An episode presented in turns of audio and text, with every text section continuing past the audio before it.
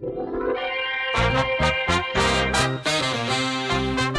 is Jazz Shapers with Elliot Moss on Jazz FM in partnership with Mishcon de Reya.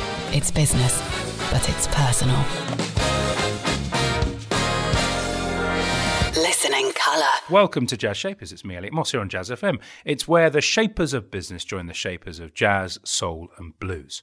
My guest today is Ruby Raut, CEO and co founder of WUKA, the UK's first eco friendly period underwear brand. Having grown up in Nepal, where shame about periods is widespread, Ruby says her passion for change stems from experiencing the Chaupadi tradition, in which women are banished during menstruation. For my very first period, I was sent to my aunt's house for seven days, she said. I was put in a room. I wasn't allowed to see men or go out and play. I was given a bowl. I was kind of treated like a prisoner. During her environmental science degree, Ruby learned that more than 200,000 tonnes of tampons and pads were sent to landfill every year, contributing to the mounting disaster of plastic pollution. Ruby felt a drive to create a new menstrual product that could reduce single use plastic, help to resolve comfort and health risk problems, and build positivity around menstruation. With her co founder and husband Dave, and with a £7,000 Kickstarter campaign behind them, they launched WUKA, which stands for Wake Up Kick-Ass, in 2018.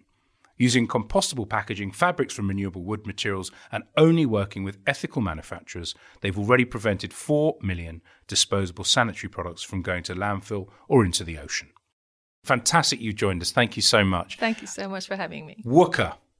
Tell me about WUKA. I mean, we heard, obviously, I, I, talked a little bit about the inspiration and your own personal experience, but just help me understand from your own perspective what this business is about and what it means to you. So WUKA stands for Wake Up Kick-Ass. And the idea was like not to make women or people who have periods feel ashamed about generally periods.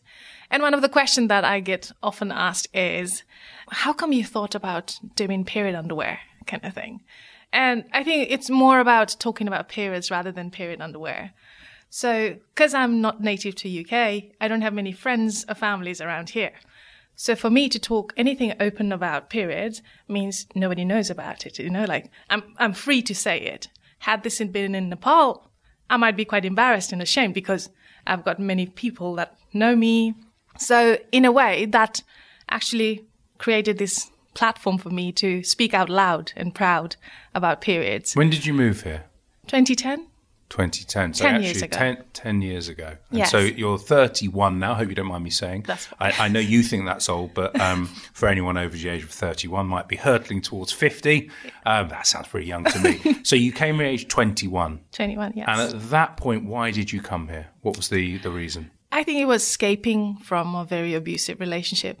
I, it did come all the way here as well, but finally because I don't have a social pressure from friends and families to stay in that relationship. And that is one of the biggest problem in any Asian community is like everybody's saying like, oh, what, what's, what's the neighbor's going to think about it? What is this going to think about it? And you are constantly in that pressure and trying to rework your relationship. But coming to UK gave me like an opportunity to, to get rid of it because nobody's there to nag me all the time. And that's exactly what happened as well.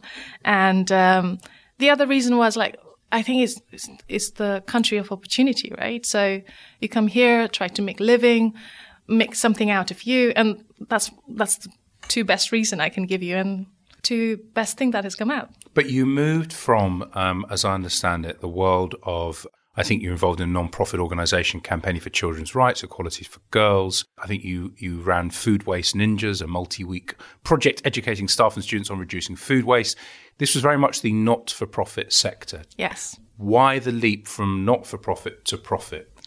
And and this is I think the business was established between 2017 2018. Yes, yes. So I think it all kicked because I did I couldn't go to the conventional university because of the funding and stuff. So I did Open University. Uh, it was an online course. Uh, I was doing part-time work at after-school clubs, this kind of thing. Actually, that money was enough to pay for my study. So by the time I did my graduation, I didn't have a single penny as a credit over my head, so I could get into work. I think the inspiration for like social sector is more of my mother's I think so influence that comes on me. She's been always amazing helper in any circumstances to any people that she meets in the street. So, um, But uh, while doing environmental science, I put two years, such a hard work. It's very hard, Open University. So much determination. You have to be on top of everything. And at the end, that, I, what I felt was like, if I put so much time and effort in studying environmental science, I want to do something related to that. And for a whole year, basically, I just was going around doing my 50 coffees, meeting people and asking them to introduce me to another people so that I get to know the industry that they are working in. Um, and while doing that, I thought that, okay, I'll give some of my time as a volunteering kind of thing. So I volunteered in Plan International, Women's Environmental Network, all social sector. But, um, one of the things that was quite resounding was like everywhere I go, I was working with like women's problem, women's health problem or women's issue kind of thing. So it was a Women's Environmental Networks project that was done 20 years ago. 20 years ago, they talked about the chemicals in period product, but nobody had revisited it again. And then I was telling them my story of growing up in Nepal and Chaupadi, um, and how I feel i I'm still scarred about it. Then they said like, "Oh, we have done this project before. Uh, would you like to run it again?" So I thought, okay, I might run a pilot project in a school and talk to children whether they know about reusable menstrual product because that's what I grew up using it. My mom gave me sari rags and said like, this is your period product for the rest 10 years kind of thing. So when I went to the school in St. Albans and uh, only, I think one or two people knew about reusable. Not many knew about anything. And everybody were like slightly disgusted to see the reusable product, you know, and everybody was more comfortable using tampons and pads but they didn't know the sheer problem with tampons and pads because they have plastics in them and they end up in landfill. If you look at the life cycle of a pad, it's a month from the shelves to using it and throwing it kind of thing. So you're there in 2017, 18. You're talking to young girls about reusable. Reusable. Yeah. At what point did you go, hold on a minute, I need to do something here?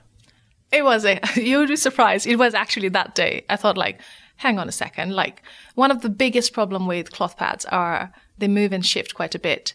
And one of the problem that I had growing up was you can't do sports because a I think I never wore a fitted underwear because they used to be used to get only like one size underwear, and whenever you are doing sports, the pad used to literally fall down. There was nothing attached to it. So while I was talking to the girls, and I was like, I could actually stitch this pad in the underwear and make it one as a, as an underwear. So literally on my way back home, I went to a secondhand sewing machine and I bought a sewing machine, which I never ever had used. Went to YouTube, started learned how to thread, and I just took my husband's old t-shirt and made my first underwear. It's it's just like bonkers. I was just so, you know, geared up, yeah, ready to do something. It was like quite quite a while since I didn't have a job, but then I did Food Waste Ninja, and that gave me actually a hope that if I have such a brilliant idea and if I pitch to somebody, I will get some funding, and so that's what was, happens. And is that, so, so from that day, yeah. to the day when you actually launched the website and you had product, how long was that period? Nine months, which is pretty fast. Yes. And in terms of then product design and materials and all the health stuff you have to do, that's a process, isn't it? It is. It is, and I think that was the maximum time we spent on. We know that the period underwear works. What I did was like I went to the M&S, got the old like granny pants kind of thing, cut it in, put a pad, sew it myself, and then I had like five pair of them, which I made it personally myself, and I wore it for next three four months just to try it, so whether it works or not, and. Um, once we know that okay the underwear works it's comfortable you can wear it wash it dry it kind of thing the the next tackle was the absorbent fabric. Mm. because we had to find something that's super absorbent doesn't leak and also the leak proof layer. So the leak proof layer is quite easy because you get in reusable nappies. This is the same fabric that is used but slightly lower gsm like the thinner one. But the absorbent fabric after doing, I think it took three months of research trying to find the best absorbent fabric that is washable, machine washable, because one of the many questions that we used to get from people was like, uh, I don't want to wash it with my hand. I don't want to see blood yeah. kind of thing, icky kind of feeling. So we thought that, okay, if we make an underwear, it has to be machine washable because that helps people transit into using reusable underwear more easily. And and just so I'm clear on the money that you then had, you had the Kickstarter campaign. Yeah. Is this then going on at this time to then fund some of the research? or was that later down the line? No. So All this is all off. This is all off your own back. Yes. Okay. All the research, everything we did all all by ourselves. I used to run a vegan pop up kitchen at that time, so every Friday or something, I used to ask people in social media if they wanted to come and eat food, and I used to hire this kitchen, and then they, and then that's how how I make a little bit money so that I could fund my. so I was like quite a hustler, you know. I, Yeah. I wanted, I, I put my hands and legs into everything. Everything. Yeah. Well, listen. I mean, and and, and by the way, um, I think you won Best New Business at the Best Business Women's Award in 2019. You've won a few other awards as well over the time. I think uh, Nat West have recognised you as well as entrepreneur. I mean, it's not surprising. So the, the message is you got to hustle. Stay with me for much more from uh, Ruby Raut, my business shaper, founder of WUKA. That's Wake Up Kickass. And um, you're going to be hearing a lot more from her shortly. Right now, we're going to hear a taster from the Mishcon Academy digital sessions. They can be found on all of the major podcast platforms. Mishcon Purpose is a new sustainability business advising clients on environmental, social, and governance or ESG issues. Very topical right now, of course. Alexander Rhodes, head of Mishcon Purpose, explores how businesses are responding to COVID 19 and the importance that social value will play in success in the post COVID 19 crisis world. And you may just recognize the man who's asking the questions. The Mishcon Academy digital sessions. Conversations on the legal topics affecting businesses and individuals today. Mishcon Purpose is a new sustainability business within Mishcon de Reya. We advise clients on environmental, social, and governance issues in their businesses. And we do that in a way to help them identify and then navigate the opportunities and risks presented by a rapidly changing world and the transformation towards sustainability. Clients have increasingly been asking for advice on the ESG agenda. And it's a complex and developing space. And clients recognize that it will affect every part of their business and fundamentally will change how they go about their business. But between, on the one hand, the public and political noise, and on the other end, the sort of hard edge of creeping regulation, the landscape is quite confusing and the issues are daunting, even for large, well established companies. Help me understand this. We're, uh, Mishcon is a law firm, and there have been many consultancies over the last at least 30 years, probably slightly longer, than, but since I've been in business, give or take. Why is a law firm setting up this? Help me understand that bit. Risk is fundamentally about legal issues. And I think we as a firm recognize that ESG issues, sustainability issues, sit squarely in our boardroom. These aren't issues that sit in the back of a CSR function somewhere within the business, but they sit absolutely at the heart of decision making for our own business as a firm.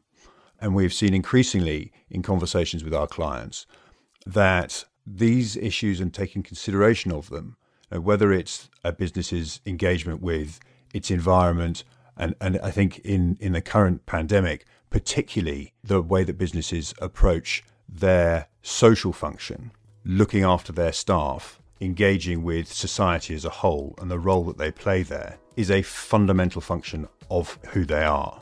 I think that increasingly value in businesses will be seen to be determined by the approach that they take to these factors. The Mishcon Academy digital sessions. To access advice for businesses that is regularly updated, please visit mishcon.com. Jazz Shapers on Jazz FM. In partnership with Mishcon de It's business, but it's personal. You can enjoy all our former Jazz Shapers and hear this very program again with Ruby by popping Jazz Shapers into your podcast platform of your choice. Or if you have a smart speaker, and I do have one, it's very useful too, you can ask it to play Jazz Shapers, and there you'll find many of our recent shows. But back to today's guest, it's Ruby Raut, CEO and co founder. In fact, I've said founder before, but of course, uh, Dave Slocum, your husband, is also your, your co founder too.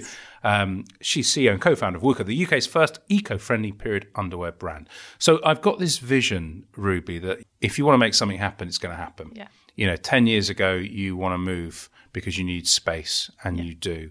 here we are now in 2020. Your business has been going a few years. Uh, if you go onto the website, you'll see it looks fabulous. There's an aesthetic feel to it. You've got a variety of models in there, which I really Thank like. you. You. know, interesting looking, normal Yes. women. You haven't got this vision of this view of beauty. And as a as a father with two daughters uh, and two sons, um, it's very important to me that that there is a realistic view Yes. uh, of of women, obviously but this hustling, this sense of making your own buck, help me understand where that came from. That that that self realization that you had to make your own way. How young were you when you realized it's about whether I do this or not for me? I think I've been quite a hustler since very young. Um, the, my first ever job was when I was 11 year old, and our house was under construction, and one of the worker didn't show up. So I said, "Mom, can I do the same thing that they're doing? That was carrying the sand in your ha- head, kind of thing." And she actually uh, honored that and then paid me exactly what she would have paid the person, kind of thing. And I worked eight hours. So it, it's, I think, the drive and the determination that is something I have had since very young. Hmm. I'm very competitive, which I, I love it because She's smiling a lot now. I got to see. She's saying it as she's like, "I'm very competitive. I will kill anybody I need to. This is I'm powerful." it's yeah, and not every day you get that sense course. of being strong and powerful and competitive. There are other side to me as well. There are days when I just want like, oh, just nothing is working. You're human. That is completely exactly. normal. We all feel the same. Yeah. And this is something that I sometimes tell in my story in Instagram. It's like, I'm normal. It's a small business. Just take a little bit of ease or Hmm. give us some room to work around your orders or anything kind of thing. It's So- sometimes the only thing people need to hear, isn't it? That uh, look, we're going to make mistakes here. Yeah. I'm going to do my best, but please, we're not perfect. We're just we're, we're just trying to do something. Exactly. But in this country and in the West, especially in the last few years, we've had a, a sort of a, a diversity awakening, if you like. There's there's a generation now where we've been pushing very hard for women's rights, and it may be for black rights, and it may be for a whole bunch of different groups of people that have historically, until very recently, indeed right now, have not been treated equally. As a woman from Asia, from from where you are from, from Nepal or from India, that's been real and much more um, extreme. It, it is tough. And that is, I think, another thing that I was determined to make something. When I first came here, I didn't even speak English properly. So uh, for me, this 10 years has been like, how can I mold myself into the culture that I live in and thrive in it? And that was my main goal. Like, how can I be better all the time?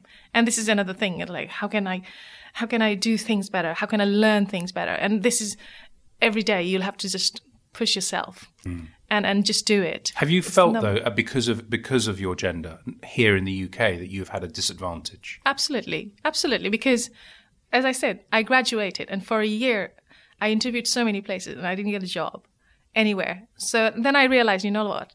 If nobody gives me the job, I'll make the job for myself. And that's the Food Waste Ninja. And I pitched it to Sainsbury's, got £35,000 to run this project. And then I hired another two women to work with me. And during that time, the whole WUKA was coming up as well. And again, it just gave me that boost like you know believe in yourself. Many times you just have to start and go and do it. You don't need so much money for research. As as i said like right everything that i did the research was back of my own money.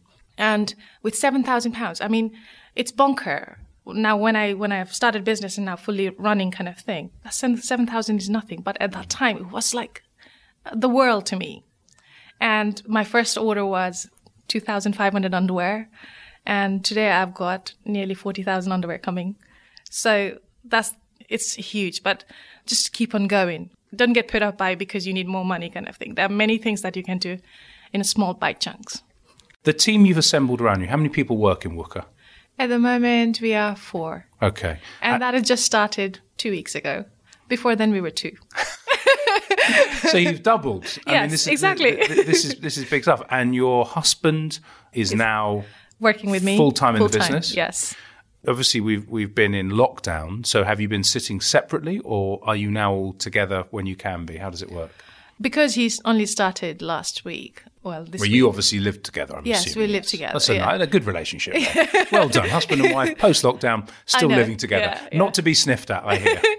Oh uh, yeah, I mean, our every conversation, every meal that we eat, everything that we do, it's all about pants and what's happening next, kind of thing. It's it's a very normal conversation to have. Um, it's been okay actually. Um, I think um, two weeks ago he finished his job, and it was quite intense for him to at least hand over everything and do that. But we managed to get two weeks break. Well, one week break. We went to Scotland.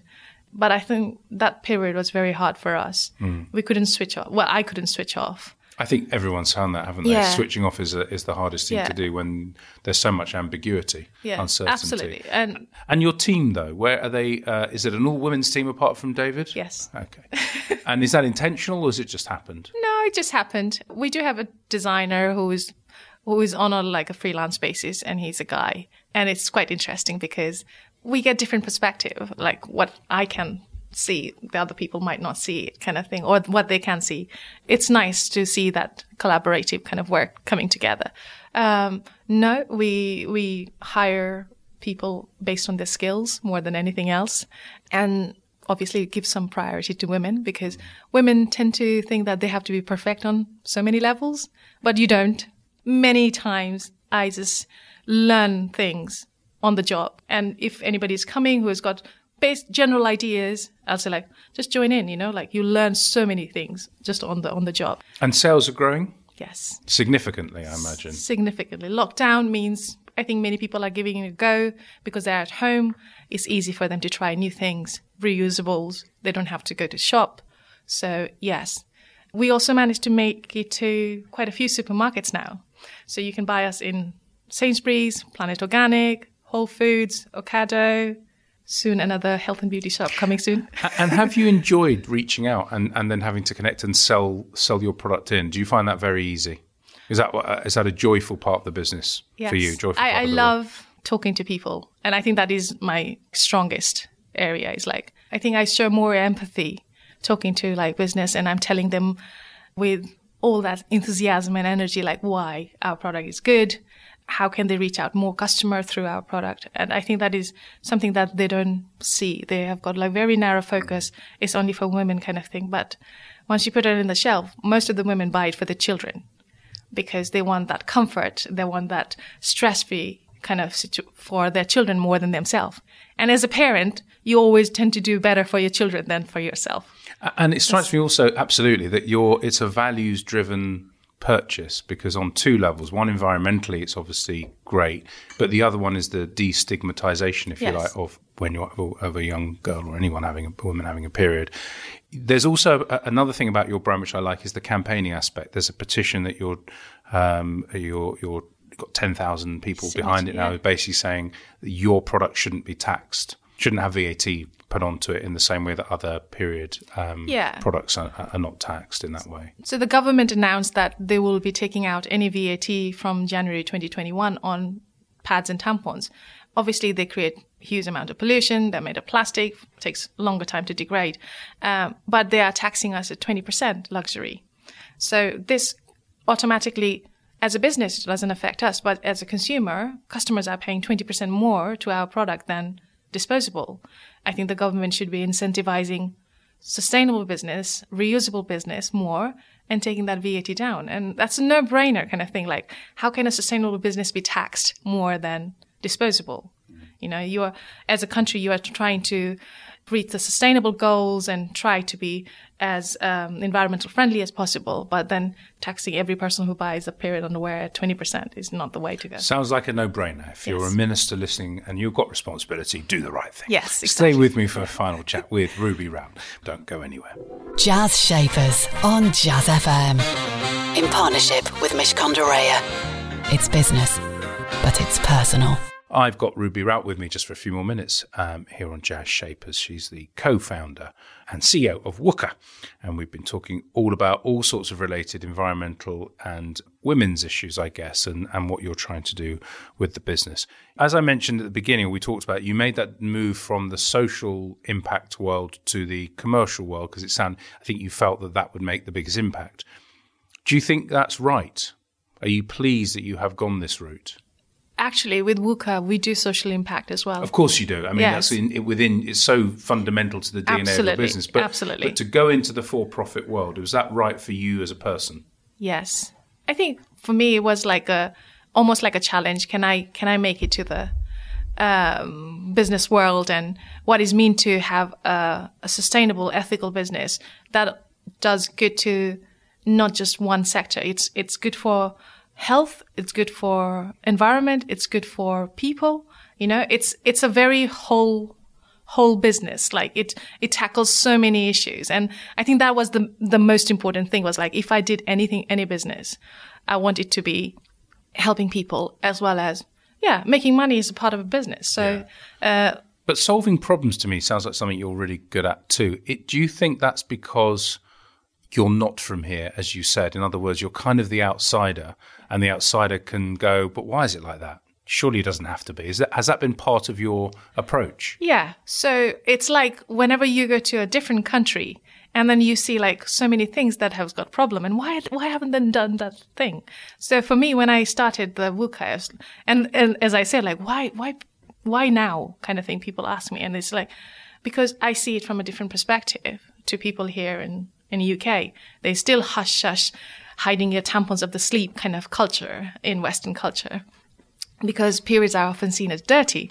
And that has been quite resonating even in my country as well. But at least in here, I can openly talk about it without being embarrassed or ashamed about it. Do, do they talk about you back in Nepal though? Does the family sort of say, "I'm so proud of my Ruby," or do they go, "Oh, don't talk about Ruby"? I, I mean, I'm, I'm called the underwear girl now in my hometown, which is quite nice. Uh, but they recently did a, a huge feature on me in the as a cover girl and the entire magazine kind of thing. And I think when that published, my dad actually called me and then he started crying. he, he, thought that he, he's very proud of me, and I think now he goes around saying like one in a million daughter kind of thing. Amazing. Because I grew up in a household where we were all daughters, so socially they were always quite pressured by like, why don't you have a son, kind of thing. Yeah, yeah. And then she, now he's very proud and goes around saying that. Well, that's fan- that's fantastic. But in terms of, do you ever talk with your parents or with anyone else about the? I'm going to say it wrong. The Chau Chowpadi, yeah. Chowpadi tradition, because obviously, does that still go on in Yeah. Nepal? Yes, it does. And yes, in And my say, family, do you say how did that? How could you think that was okay? Do you say that, or is that too hard to say? Is I that- think more uh, I will, these days what I say is like if you see anybody like segregating themselves, just go and talk to them and say like this is not okay, and and your daughter should be respected, and she's ex- exactly the same as the son. Uh, that periods are absolutely normal.